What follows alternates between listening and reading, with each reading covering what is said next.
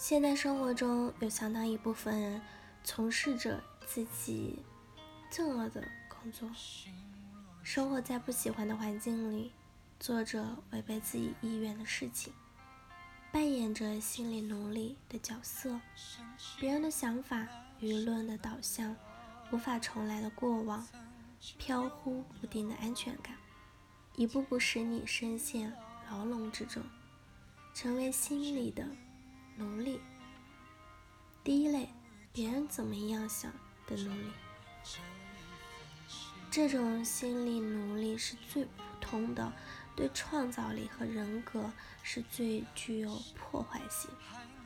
多见于心理不成熟的人。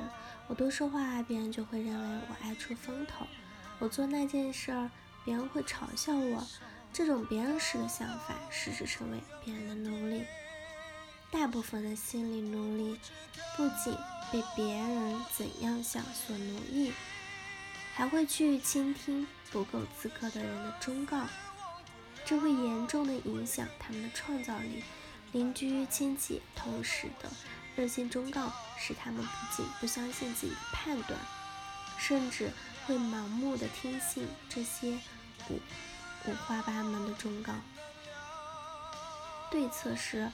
如果你在模仿他人之后能感觉到快乐，不妨尽力去模仿；否则，你就应该按照自己的生活方式，只要不违反社会规范，不伤害别人及社会，就可以自己喜欢做什么就做什么。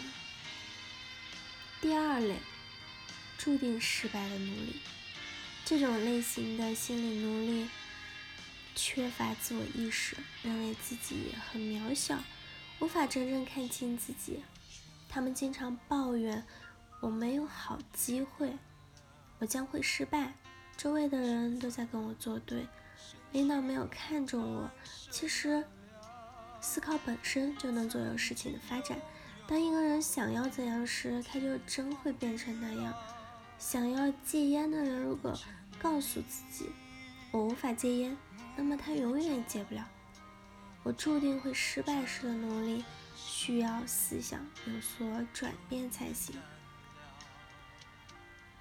对策是，思想中有相当一部分内容是永远不会说出口的。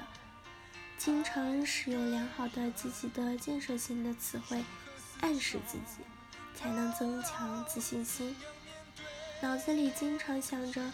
我将要成功，我是一位胜利者，这会增强必胜的信念，并努力寻找各种有助于成功的方法。第三种是为时太晚的努力，这种心理努力通常认为在某一年龄阶段时就应当做这种事情，到另一年龄阶段时就应该做另外一件事情了。如果有的人认为自己错过了一个很好的机会，现在进退而顾，骑虎难下，只得听天由命，得过且过了。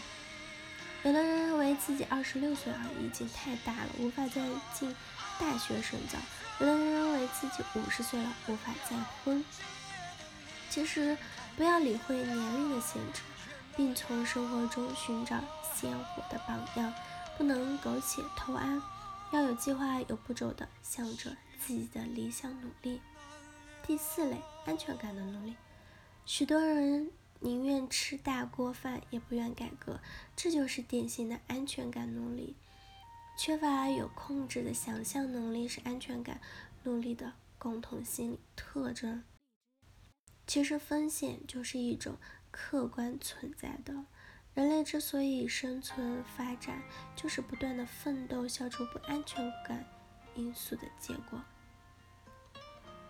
对策使自己的生活变得丰富多彩，有声有色。因为有风险，才会有攀登；有困难，才会有突破；有压力，才会有奋起；有风浪，才会有搏击。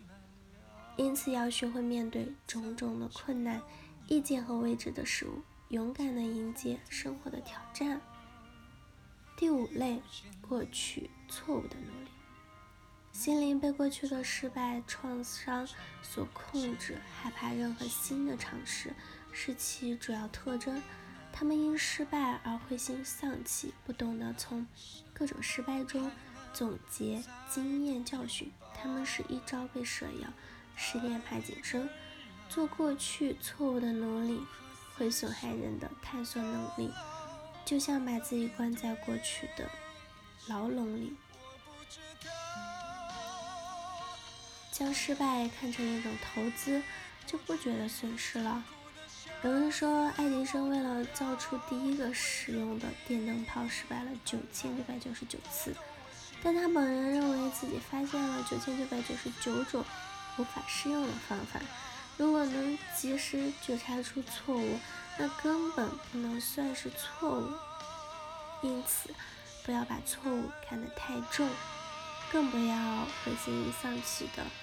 如果能认真分析各种损失，并学会如何从中获益，损失就转化为一件好事，最终你就会体会到胜利和成就感。好了，以上就是今天的节目内容了。咨询请加微信 j l c t 幺零零幺或者关注微信公众号“甘露春天微课堂”收听更多内容。感谢您的收听，我是森林，我们下期节目再见。